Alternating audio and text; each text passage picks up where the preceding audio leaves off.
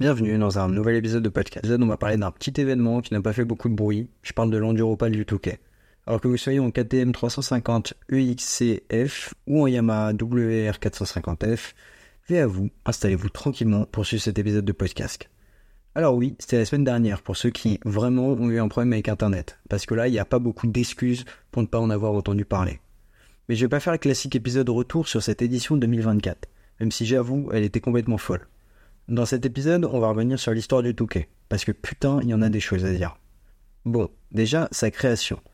On est en mille neuf cent soixante-quinze, et c'est pas forcément ça qui est important, même si quand même, ça veut dire que la course va bientôt avoir cinquante ans. Ce qui est extrêmement important, et que personnellement je ne savais pas avant de faire des recherches sur cet événement, c'est son créateur. Certains doivent le savoir, mais pour les autres, c'est le grand Thierry Sabine qui est derrière l'Enduropale.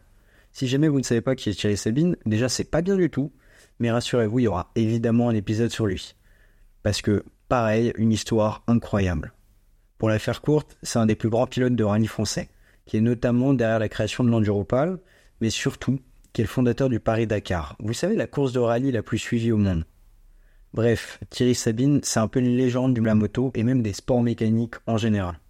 Et du coup, ce mec qui est déjà très connu, avant mille neuf cent soixante-quinze, avec plusieurs victoires dans certaines compétitions, et également attaché de presse de la ville du Touquet, avec pour mission ce qu'on appelle les quatre saisons.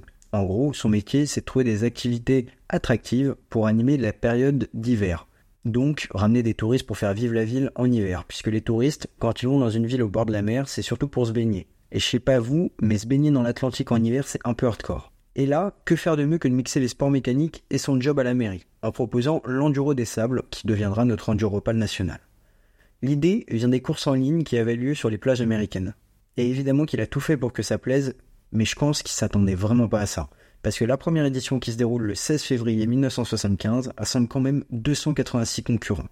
Ça veut quand même dire deux cent quatre-vingt-six personnes qui sont entourées avec de l'équipement et d'autres personnes. Enfin, la première édition est un grand, grand succès. Et ça fonctionne bien également parce qu'il y a une idée essentielle dans cette course, c'est qu'elle est ouverte à tous.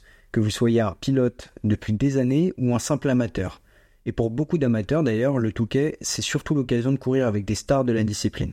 Jusqu'en quatre-vingt-un, le parcours de la course était tracé dans les dunes.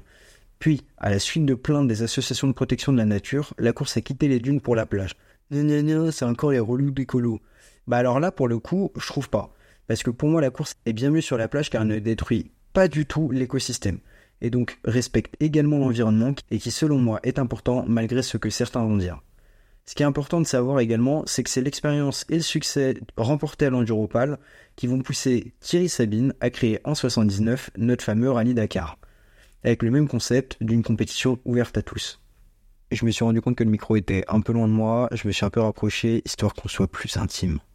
En mille neuf cent quatre-vingt-neuf, c'est là où l'événement passe un cap. Il y a mille cent engagés dans la course et l'événement devient extrêmement médiatisé. La presse se bouscule pour couvrir l'événement, tous les constructeurs motos sont également présents et surtout plus de deux cent cinquante mille spectateurs débarquent dans les petites villes du Nord, qui ne comptent pas plus de quatre mille habitants le reste de l'année. En deux mille cinq, suite à beaucoup de problèmes entre la mairie, les associations écologiques et A S O, qui est d'ailleurs la société qui gère l'événement, de Thierry Sabine, ces derniers se retirent de son organisation. Le président de la F F M de l'époque, Jean-Pierre Mougin, décide alors de prendre en charge l'organisation de la course. Et la fédération va faire beaucoup de modifications. Déjà au niveau du parcours, il devient beaucoup plus court et évite surtout la zone des dunes pour ne plus dégrader le site naturel. La F F M en profite aussi pour ne pas rentrer en conflit avec A S O en changeant le nom de l'événement qui devient Enduropale en référence à la côte d'Opale où se trouve le Touquet.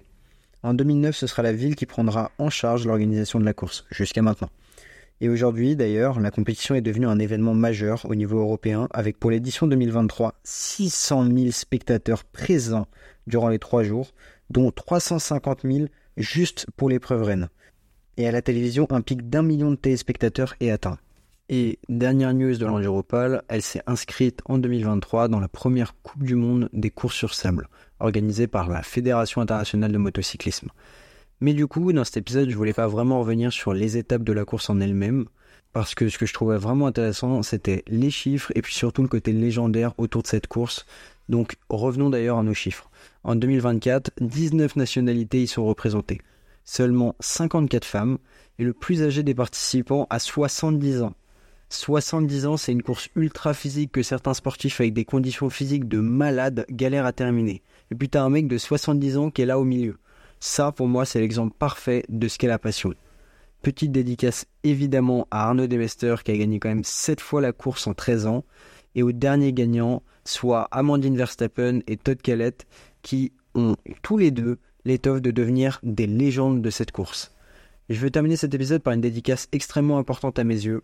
Bravo à Axel Allétru qui est devenu la première personne paraplégique à prendre le départ de cette mythique course et qui malgré ce problème a réussi à faire la première ligne droite de la course. C'est exactement ce genre de personne avec qui j'aimerais discuter lors d'un futur épisode. Vous savez, les épisodes que je veux faire avec des invités. Bon, et cette année, pour plein de raisons, mais surtout parce que j'avais plus d'argent avec Noël et les anniversaires, j'ai pas pu y aller. Mais cet événement qui n'est pas du tout loin de Paris est évidemment sur ma liste des choses à voir en tant que motard. Parce que cette course est quand même devenue légendaire et surtout permet de mettre en lumière la France dans le monde de la moto. Merci beaucoup d'avoir suivi cet épisode de podcast, j'espère profondément qu'il vous aura plu. N'hésitez pas à vous abonner et à partager l'émission si elle vous plaît et sinon me faire part de vos critiques. Ou même de sujets dont vous aimeriez que je traite. Je vous souhaite à tous et à toutes une très bonne route et surtout, V à vous!